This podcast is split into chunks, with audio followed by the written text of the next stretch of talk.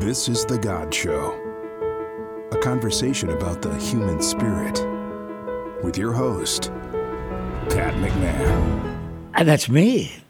And we're here for another week.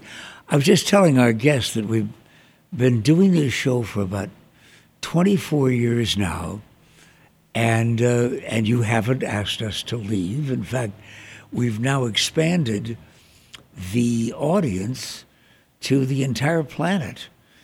And I know that you're going to really relate to the subject, even though it's kind of focused on some of the things going on in the United States right now.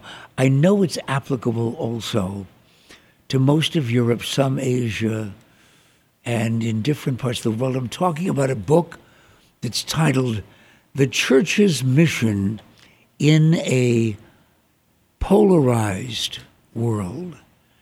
And Father Aaron Wessman, I will tell you right now, I was on the debate team in school. And the debate team, as you know, academically, meant that civilized folks can create conversation on different sides of an issue. And the most important thing is that you follow the rules and you remain civilized. Father Aaron Wessman, whatever happened to those days?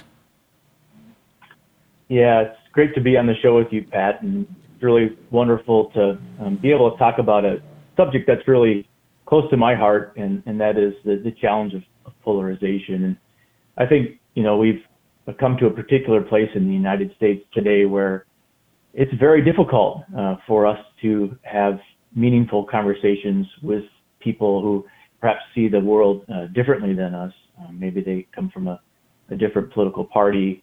Maybe they hail from a different part of the United States. Um, you know, maybe they belong to a different religion. And for various reasons, um, I think we're finding it very difficult to relate to each other, uh, to have conversations, and to um, really pursue the good and what is true together. And it's challenging right now in the U.S. And as you mentioned, I think there are other contexts throughout the world that are experiencing this as well.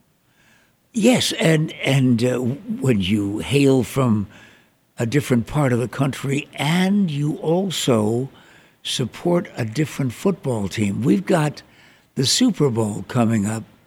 In fact, when this is on the air, when this is on the air for the first time, the Super Bowl will just about be starting. And I will not consider it a mortal sin if folks listen to the Super Bowl first and tune us in later on uh, because we'll be on forever. But the Eagles versus Kansas City. I, there's a competition that goes on uh, on the football field here in Phoenix, Arizona, and it'll decide the championship. And yet, I just read about a woman with Kansas City uh, garb on mm-hmm.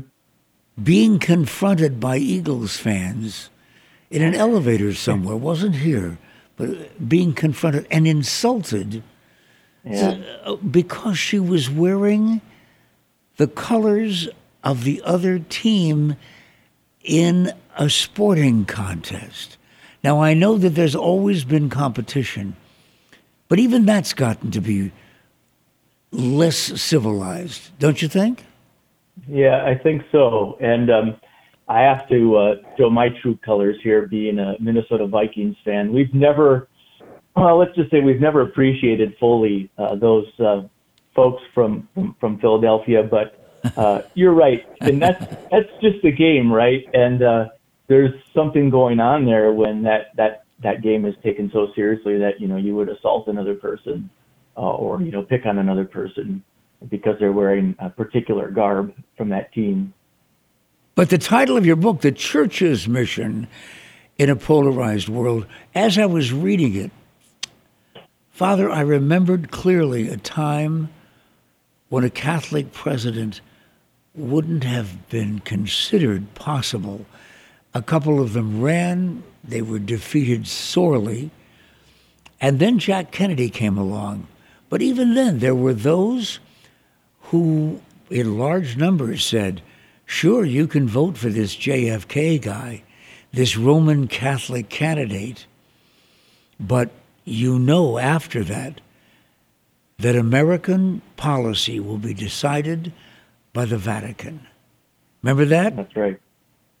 Well, I certainly know of it historically, yeah. And I know that the church, uh, uh kind of pre JFK, uh, was um, trying to kind of make it on the main scene of the political world, and it was a struggle. So um, historically, the U.S. has been uh, very much a. But in your book, country. you talk about a polarized world today.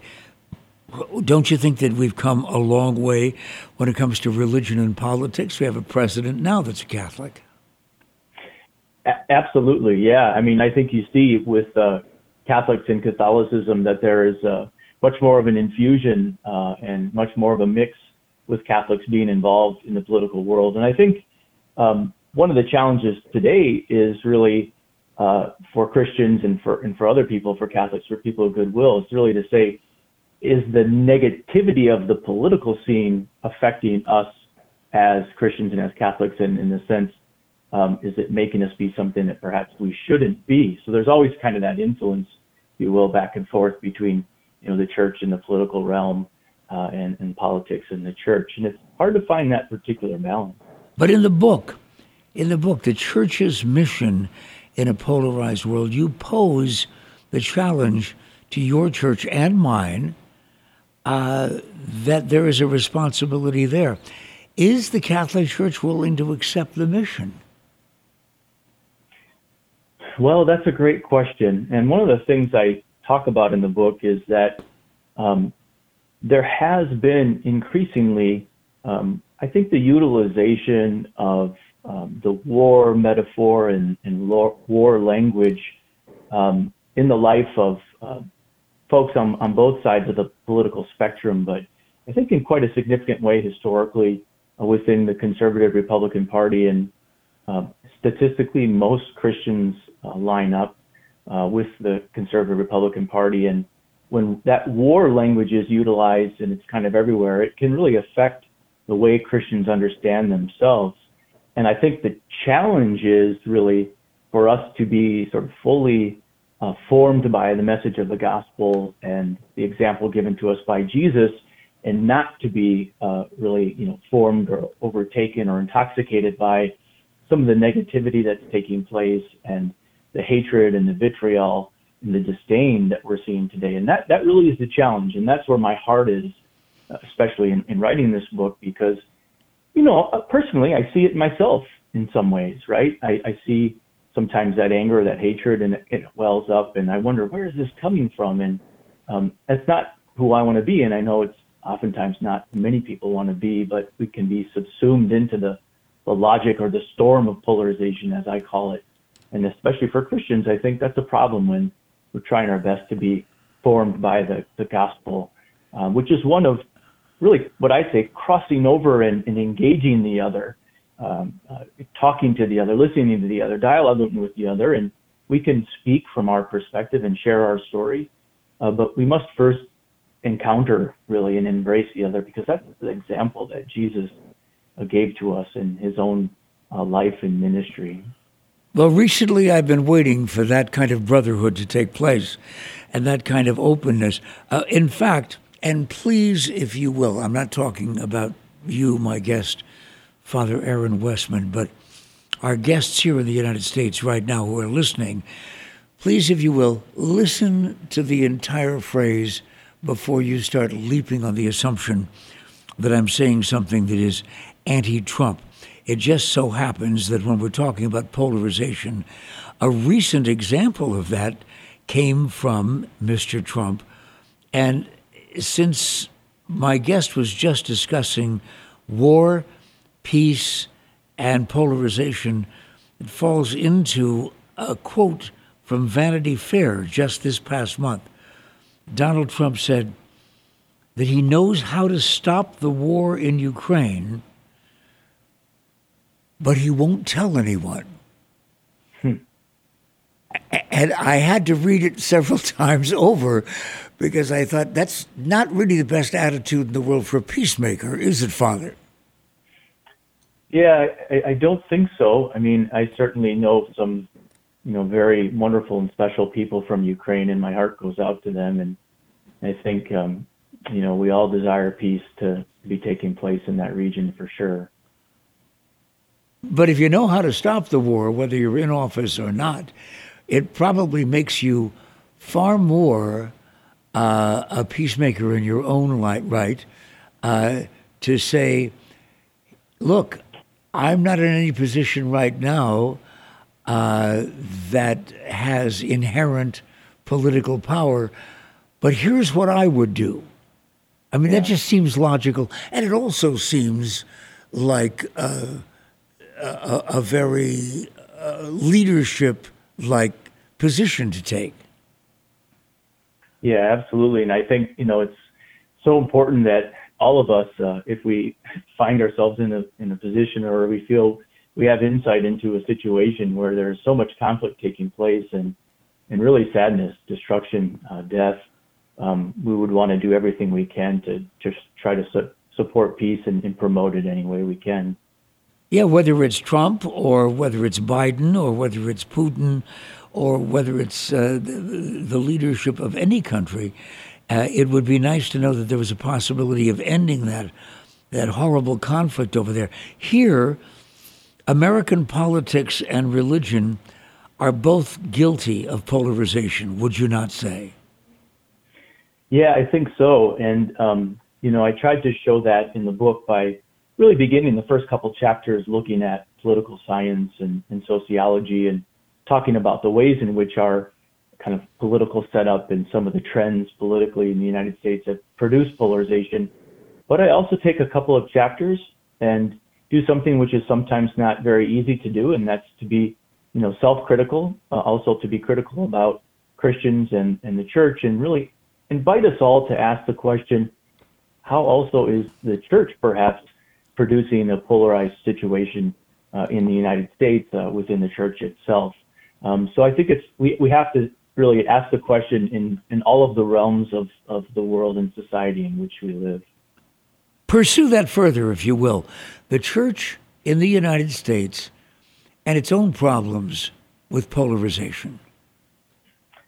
Yeah, absolutely. And um, one of the things I think uh, that's important to recognize there is that um, the church is always trying to kind of live up to who she is. You know, I talk in the book about being one, holy Catholic and apostolic, and those kind of phrases, if you will, are in a sense a gift that's been given uh, to Christians. But our our challenge is to cultivate uh, those gifts in our own lives and, and, in our world. And just take kind of, for instance, the idea of, of Catholicity, not necessarily referring to capital C Catholic, but rather in a sense uh, my openness to kind of the whole of reality. And so what that means is wherever I find something that's good and, and truthful and beautiful, whether that's in a person who's in the church itself, that might be a person in another religion, and that be a person from another political party.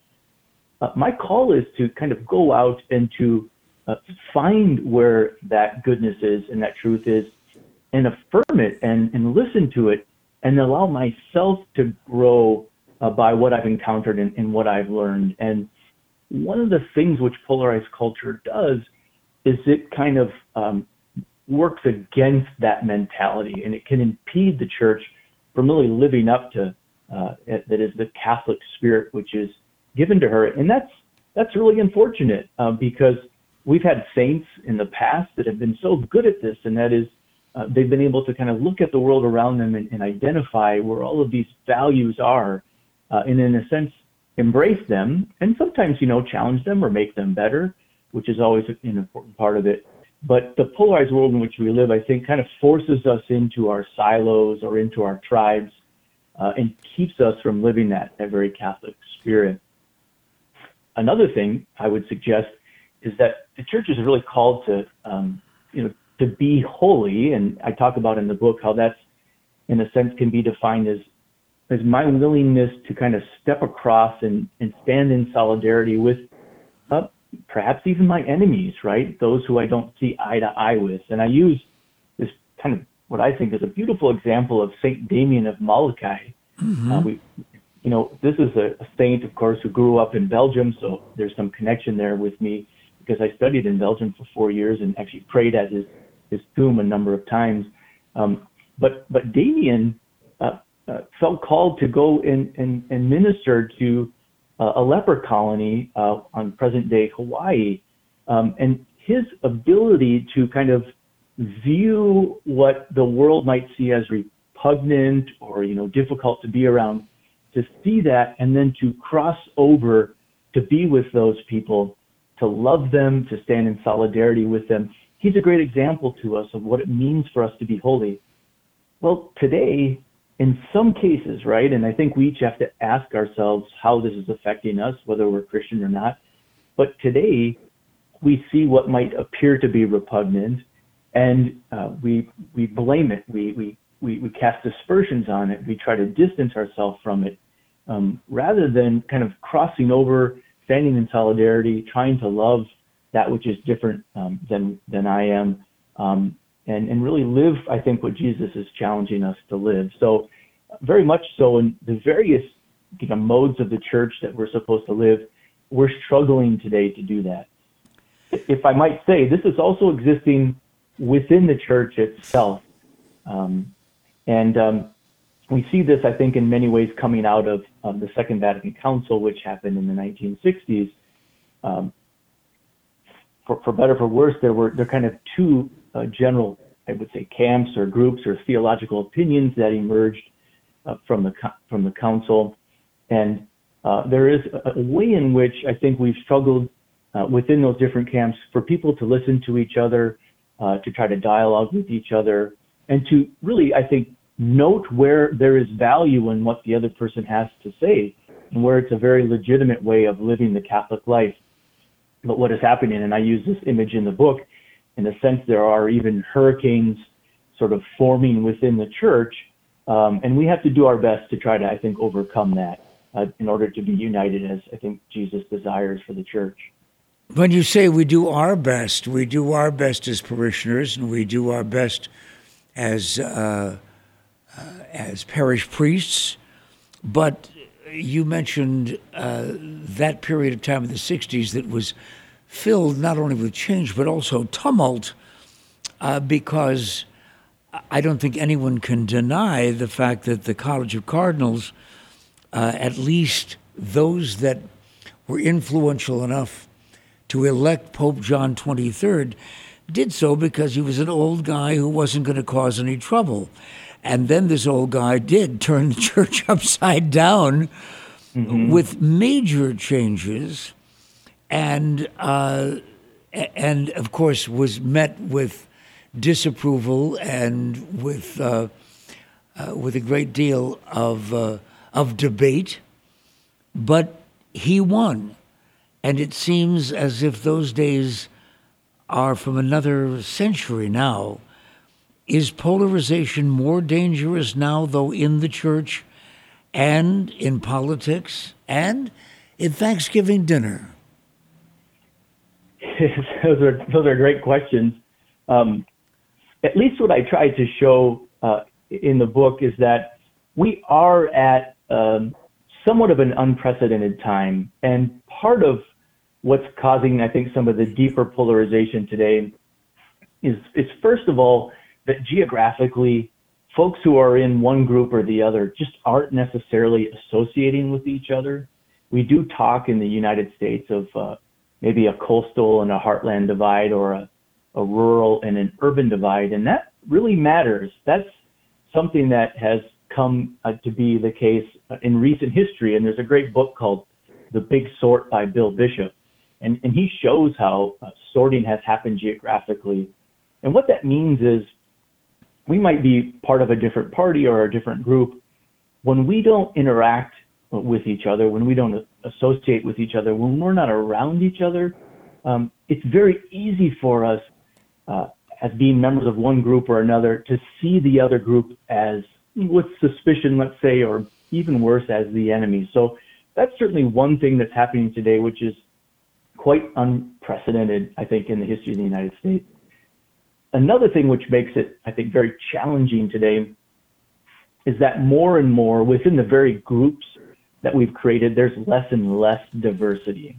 Uh, and so there's, uh, in a sense, um, less diversity of thought, uh, less diversity of kind of religious expression, uh, less diversity of what we entertain ourselves with culturally. And so again, what you have is a situation where people have less and less in common. The thing which becomes very problematic is that today there is an intensified negativity, and that comes in various ways. Uh, some of that is influenced by the political world in which we live. It's very easy to get people excited, uh, to get people energized, to get people to get out and vote when you push negativity. And that was something that we find happening more and more today. It's also very easy to get people to watch your program or to share your story on social media or to click like on social media if you are kind of, if you will, stimulating negativity. It's we're in somehow in some ways addicted to it. So that negativity just keeps boiling and boiling and it's affecting us in many ways. And so I would say, particularly because of social media, particularly because of the rise of negativity that we find in the political world, that absolutely we're at a different place today. And it's kind of trickling all the way through the various areas of society, whether that's amongst Christians within the church, whether that's in the political realm itself, whether that's, uh, like you said, around the, around the table. Those words come from our guest on The God Show, Robert Aaron Wessman, Father Wessman, a priest, Roman Catholic priest, and first vice president, vicar general, and director of formation for the Glenmary Home Missioners. If you're not familiar with that, uh, Glen is a missionary society of apostolic life in the Catholic Church, conducting missions in rural, poor, and non Catholic areas of the United States, primarily in the Southeast and Appalachia. Uh, very, very interesting part of geography that you've chosen. You spend that much time in Appalachia and its regions, and I wonder uh, if polarization is more or less prominent there than in urban United States. That's a great question. And, you know, I don't know how to answer that statistically and based on research, but I do know um, that my heart has come to love uh, and to really appreciate the people of rural America, uh, of Appalachia. I think Glenmary is in such a privileged place uh, to be able to serve the people in these regions. Uh, with that, I do believe uh, that a certain um, type of polarization exists in uh, r- rural America and I do think that there is kind of a, a both and here. I think that folks in rural America, and again, it's always dangerous to do generalizations, but just kind of generally speaking, I think there are ways in which folks in rural America are suspicious uh, of people from uh, cities, uh, mm-hmm. from the coast. And I also know that, that the same case uh, is vice versa. So I think that there are people from cities and from um, uh, from the coast who are suspicious of, of folks of rural America. And that kind of breaks my heart because I find myself uh, with one foot in both worlds. Um, I know there are good people in, in both places. Um, I know there are great things that are of value in both places.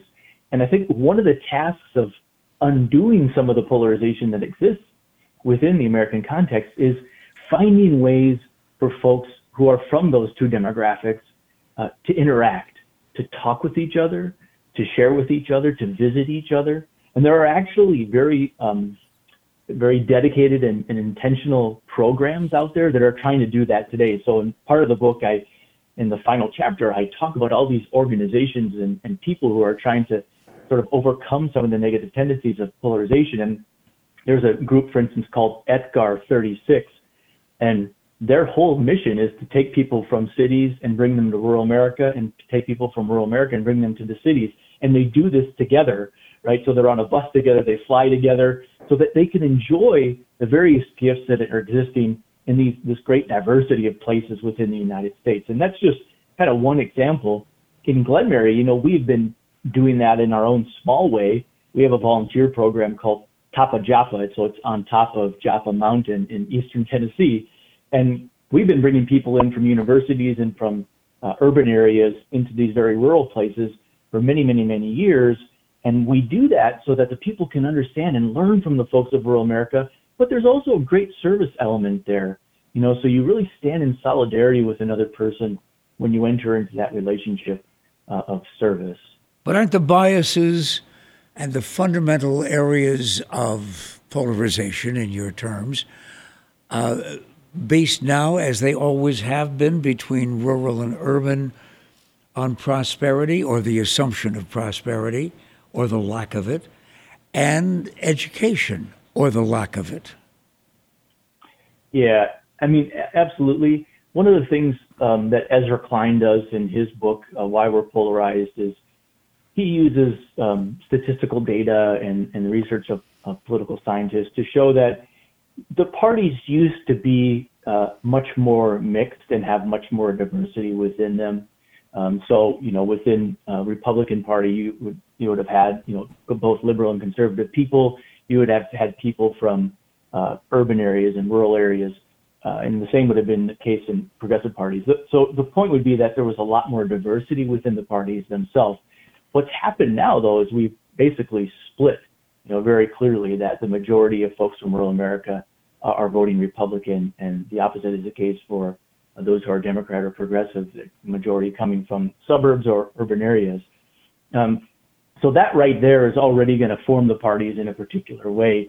Um, it is true that you know you have to look at statistics regarding you know education, um, but as as number of people show, like Adam Grant, for instance, in his work uh, Think Again, I mean as Ezra Klein gets into, it isn't always necessarily the case that we will be less polarized or we'll be more, you know, informed or open to listen to the other if we have more education. Obviously, I'm a big fan of education. I think it's very important. But sometimes polarization has to do with how we feel and not necessarily what we know. And so it's really important to kind of take a look at the feelings that we have deep inside. And that's related to our identities. And that has to do about where we come from, uh, what's our religious background, how do we identify ourselves racially, um, and the values that are important to us in our life. And sometimes those feelings create a dangerous boiling over in society. The church's mission in a polarized world is the book we're talking about with Father Aaron Wessman. It, but I get the impression that you feel uh, if this is not the church's attitude, then it's Aaron Wessman's attitude. that polarization is more dangerous now than at any other time in history. And yet, just looking at the life of Jesus and the conflict that he had every day of his life with all of his opponents would suggest it's always been, but it hasn't really been publicized because of media. Yeah, certainly uh, in the book, I, I do talk about the polarization that, that Jesus encountered I also look at uh, the early Christian communities, particularly those formed by St. Paul, um, and the, the, the division uh, that was existing within those communities. I look at Philippi as kind of a perfect example, and I, I talk about what it was that Paul tried to do. And constantly, St. Paul is calling his communities uh, to deeper unity. Um, you know, so it, it's always hard to compare one context to another, one historical moment to another. Um, you know, following some of the people doing research, I do think there is a way in which today, at least for the American context, uh, we are seeing deepening polarization. Just to give you an instance, they say today that we're experiencing the rise of negative polarization. What that means is people aren't even that excited about their own party, uh, but much more is the case that they actually hate their opponents and think they have subhuman qualities. And you can track those statistics, and, and that's definitely on the rise. Other markers that uh, researchers talk about. So it used to be the case that, yeah, I mean, uh, a, a few percentages of people were, you know, maybe a little bit perturbed if their son or daughter dated or married somebody from another party. And those numbers today are rising significantly, right? So um, we see that there, there's something associated with our, our kind of hatred for the other uh, particularly those from the other party, is, is on the rise today uh, in ways that um, I'm not sure it's, uh, it was always the case, certainly uh, over the last maybe four or five decades. No, just simply the television advertising during an election, during yeah. a campaign, is uh, seemingly rising to yet another level, an unexpected level of negativity. Uh, in fact, you use a phrase in the book regularly that seems to come right out of a number of those campaigns.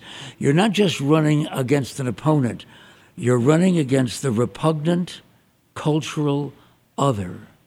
Yeah.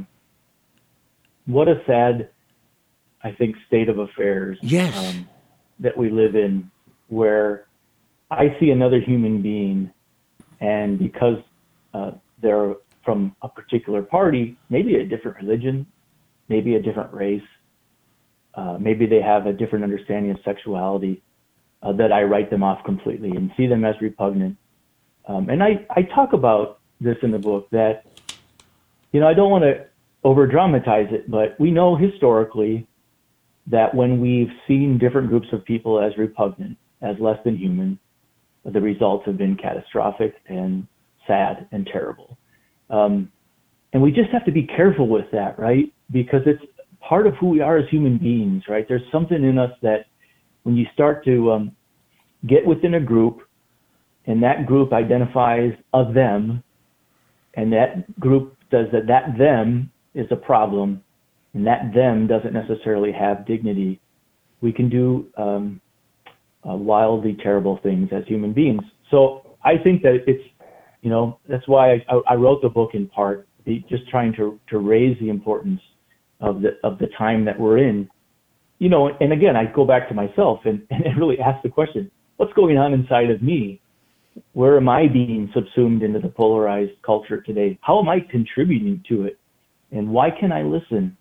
Uh, why can't I see uh, the other as having dignity? And um, I think it's a pressing question for us. Well, I'll tell you what, because of the fact that I am the humble host of a radio program called The God Show, and I depend on people like you, Aaron Wessman, author of The Church's Mission in a Polarized World. Why don't we decide what it is you, I, we, the planet, can do about it today to change things so that we don't have the National Socialist Organization telling us that it's all the Jews' fault. Yeah, yeah. So I think there are a number of things um, that we can do very practically. Um, you know, I would invite people if they're interested to to take a look at my book. I try to offer some very practical helps for us today.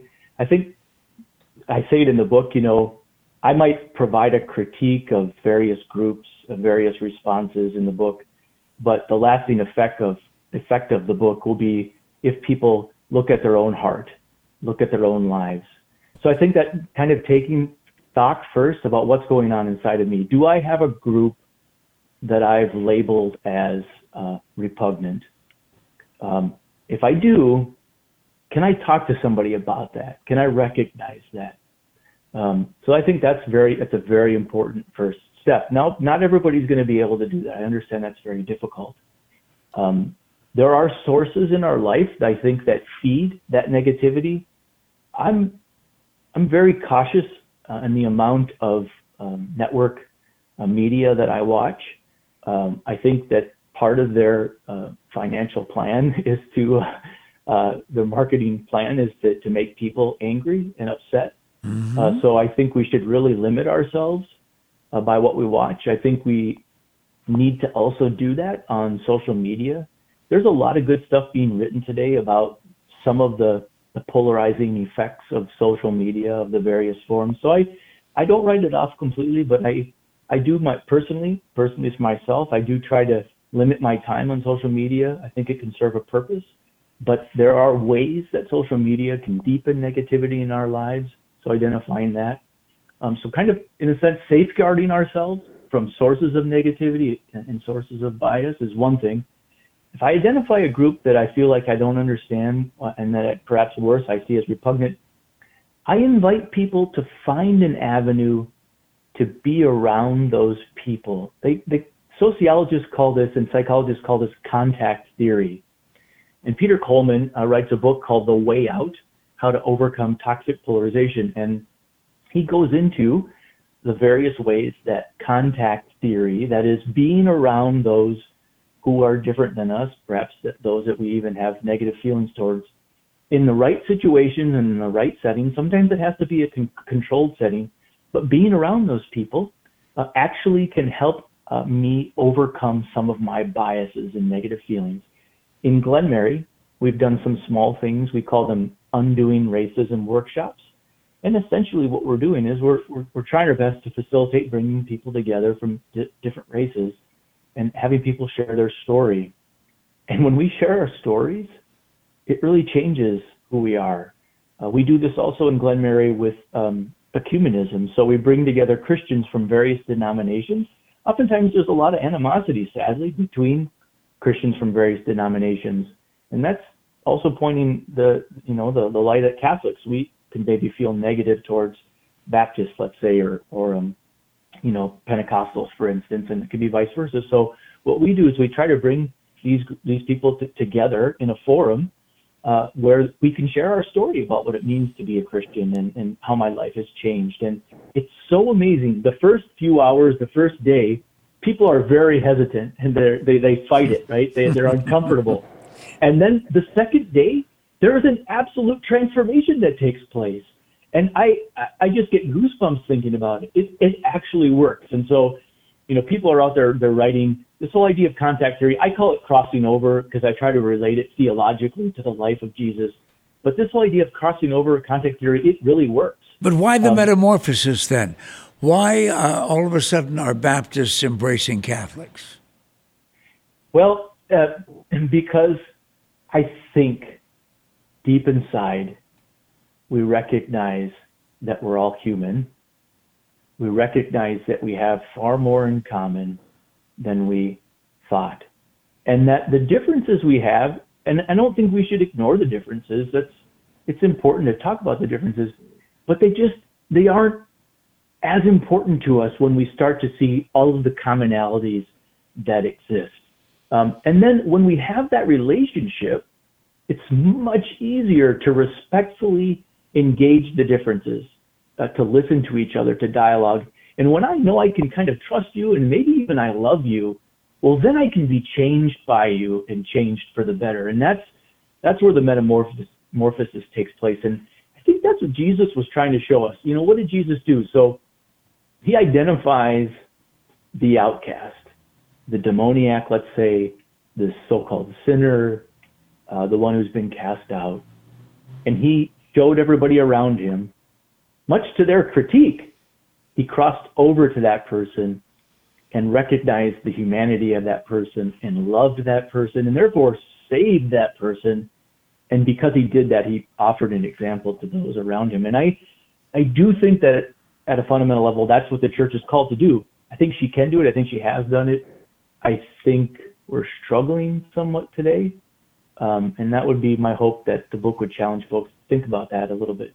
You've done a, you've done a lot of historical research in the writing of the church's mission in a polarized world, and I wonder if, as you've looked back at different times, different eras, you have found that there has ever been anything similar to the lack of trust in leadership that exists today. Yeah, um, I don't know if there is um, that same lack of trust in institutions uh, and in leadership that would be comparable to other times. That certainly I I'm not sure if I can answer that. I do think that today, you know, over and over again, different Pew Research reports come out, statistical data, and there is a great um, lack of trust uh, in in leadership and in institutions. It presents a very difficult challenge for the church um, it does as well for our political institutions. And I'm, you know, in, in some, in many ways, I, I think that uh, we've made mistakes. Uh, let's say within the church, um, uh, people have made poor decisions. People have been hurt.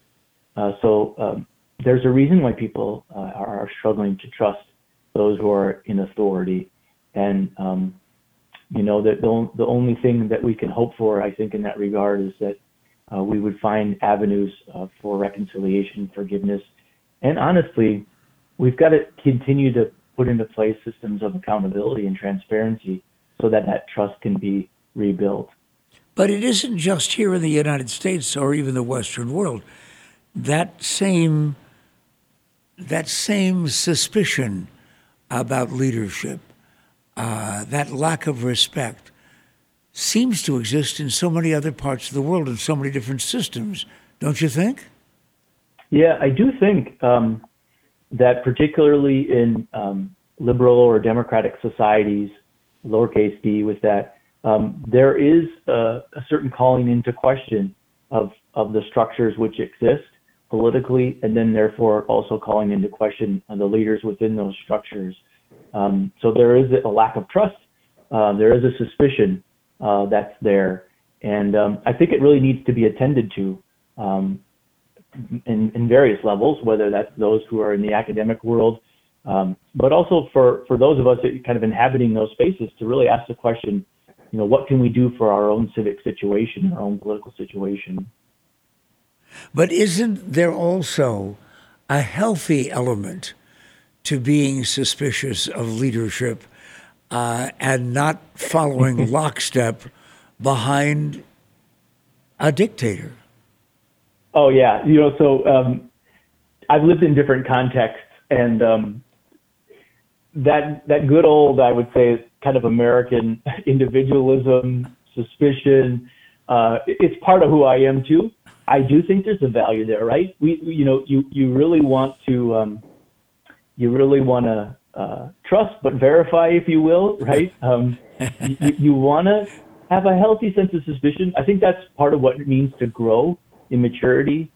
Uh, it's part of what it means to you know not be taken advantage of, and that's why I, I hope and I'm seeing it, and I think Pope Francis has done a wonderful thing. You know, the, the whole idea of, of synodality is a situation where people can come together and ask difficult questions of, of leaders, and leaders can listen. Uh, we need that kind of healthy dialogue in the church. We need that kind of healthy listening. Um, I wonder if there are ways that that can happen uh, in our, within our political institutions too. We need to be in contact with each other and listening to each other. And when I've been involved in areas of synodality, I have found them to be the most fruitful when you bring people from various walks of life together and you allow people to speak what's on their heart, and, and particularly those in leadership, have the courage, and it's difficult because I'm in a position of leadership. I know it's challenging, but have the courage to, to listen and to listen well um, to what's going on. I think that creates a deeper sense of trust.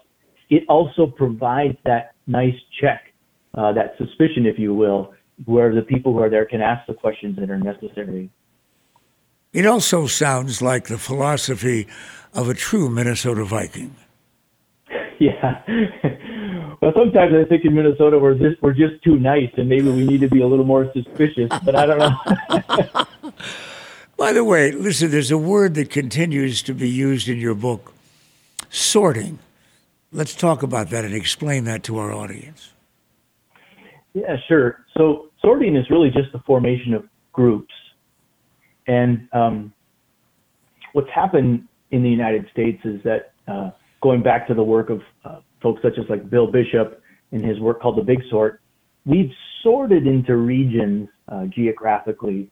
Um, and what happens is uh, there are just values uh, and kind of the activities that people are involved in within those regions, the political perspectives that people have, and then also religious and even racial identities um, that go along with the sorting which has taken place in the United States. And there kind of truly then becomes a situation where you have, uh, as I mentioned, like kind of that coastal and, and heartland divide or, or, or urban and, and, rural divide. And that's what's happened. We've, we've sorted into two groups uh, that see the world in, in different ways, that, that have different values, that kind of form our lives in different ways, and that those groups don't interact as much as they should. And then, like I referred to earlier, if you're not interacting with people who are different than you, that whole idea of contact theory doesn't work, right? So that whole idea that, you know, I might be a red person and you might be a blue person, but I'm around you and I can see that, you know, you're a human being and, and we have, you know, like our kids are on the same sports team and we are,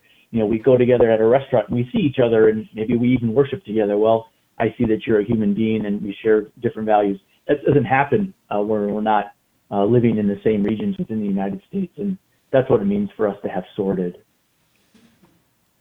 What are you most concerned about? The church's mission in a polarized world covers such a huge number of broad issues. But I want to know, having worked in rural and urban areas, in this field, what is it that most concerns you that might not change? Well, my heart, of course, um, is is committed uh, as a priest, um, as somebody who who believes pretty deeply uh, in Jesus Christ and um, the gift that He is to the world and what He's done for us. Uh, and so that life of faith is kind of a part of who I am in a very profound way. My biggest concern, my biggest worry, is that because of the polarized culture of the United States, uh, the church will become too intoxicated. That is, Christians will become intoxicated by polarized culture, will mm. contribute to it, mm. and and the church won't share the good news uh, with the world as much as she is called to do. And I know there are good people uh, trying to do that, um, but I, I, I fear that that that worries me because I just think there's so much hope uh, to be to be given to folks within the church. I, I think that you know Jesus has the ability to change people's lives. I know faith is tricky for a lot of people. I, I understand the struggle of faith that, that folks have. I, I very much am empathetic with that. But I want people at least to have the chance um, to know the church's gifts, to know about Jesus. And we can't do that uh, if we are infused by an us versus them mentality. We can't do that if we see somebody who's different than us uh, through the image or metaphor of war and we see them as our enemy. We we can't share the gospel, or it's difficult to share the gospel if I want to keep distance between me and somebody who's different, or worse, I want to drop bombs on them, metaphorically speaking, right? And that that to me is kind of just goes back to the very heart of of Christianity. It's you know I've I'm like a person wandering in a desert. I've found water, and I want to share the source of that water with others uh, if I can. And I think polarization can impede us from doing that as much as we should. Well, using Jesus as an example, he spent his 33 years, 2,000 years ago, spreading some pretty basic but moving messages, all based on peace and love and respect. But Father Wessman, look what happened to Jesus. I know it. I know. I know it. And I try to address very um, lucidly, I think, the idea that if we take up the call to cross over to the other, particularly if it's somebody who sees the world differently than us, there will be ways in which we might be misunderstood. Uh, there might be ways which we are negatively judged. That can happen from the one we encounter. It can also happen from those within our own tribe who are not happy because we are associating with somebody who's not part of our tribe. And um, I think it's a risk that we have to be willing to take. And I think um, the saints in the church uh, have been the ones willing to do that. I think kind of the great uh, missionaries of the church have been willing to do that. And I think we're called to do that. You know, um, sometimes people will critique what I have to offer uh, in the book, and they'll say, you know, um, you don't take the situation serious enough. It's it's it's so bad out there. Um, you know, it's there's too great of a risk. And I always just invite people back to the image of Jesus that we were worth his taking the risk for us. Um, and I think that should be a kind of motivation for us to be willing to take the risk to, to cross over to the other and stand in solidarity with them, even though it might be difficult. Okay, listen, now I'm asking you, Father, to move uh, just for a short period of time move in your part of the country to a little further north than you are right now. And Okay. you're in Washington, D.C., Okay. and you have an opportunity because they heard you were on the God Show, so you have an opportunity to talk to a combined gathering of everyone in Congress. Uh, and th- this is before the State of the Union address. Okay, so you're going to have to leave tonight. And you have a message for them. I, and I don't mean this humorously. For whatever miraculous reason, you've been invited to address Congress. And they, they are the Republicans over here and the Democrats over here. And nobody is standing for their messages and nobody's applauding for the other guy's messages. What do you have to say to them? Any message at all to bring them closer together? Well, that's a great challenge. It would be a tremendous honor. Um, I don't presume to have the answer, um, but I do think that the majority of Americans desire that our politicians work together. That's been demonstrated in a lot of statistics. Um, people are tired of the divisions. It's it's it's hurting uh, the country. Um, it's hurting families. Uh, it, it's hurting who we are. Um, and I think there is a, a wellspring of people that desire for for them to work together. And I would just say that they need to find uh, whatever way they can find find a way to work together. Um, don't give in to the the rhetoric of of hatred. Uh, don't give in to the negative rhetoric, uh, but but rise above it. Be be magnanimous. Uh, rise above the polarization. Uh, build relationships, uh, and do what you all can, especially to help the poor uh, in the country, those who are marginalized, those who don't have a voice. But Father, if think- if most of the voters are against polarization and are open to the idea of breaking down those divisions, why do the politicians still do it? That's the million dollar question. I think it's a difficult question for me to answer. I don't know. I suppose um, that at some level uh, there is uh, there is an attraction to negativity. So, with people, in the sense, we we want our politicians to work together, um, but for whatever reason, they know that we're more likely to get out and vote. Um, sadly, unfortunately, when they kind of uh, beat the drum of negativity. Um, and uh, so there's maybe just an un- unhealthy cycle, and it's really a matter of, I think, those in leadership having to really make the decision to break that cycle and, and show the, a different way forward. How about if you and I decide to create the team of Wessman and McMahon and we go out and hug a Lutheran today?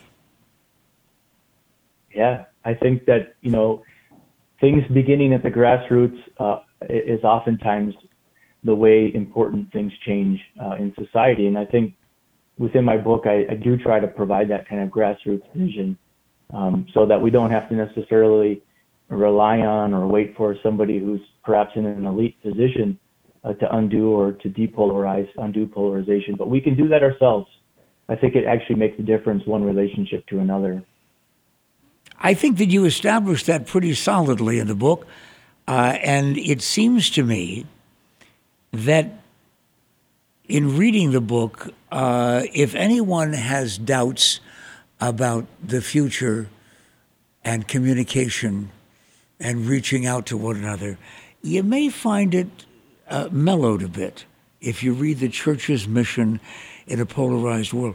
Because it isn't just about the Roman Catholic Church doing it, it's about you and me and Wessman and McMahon and all of those folks getting together and doing it. Thank you very much, Aaron. I really enjoyed the conversation. Pat, it's really truly been an honor. Thank you so much. Tell you what, we'll all get together then, uh, maybe any day of the week once this goes on this coming Sunday, uh, Super Bowl Sunday. We'll all get together and uh, maybe we can just decide to listen to the God Show. Uh, I don't think you can go wrong, but what do I know? I'm Pat McMahon.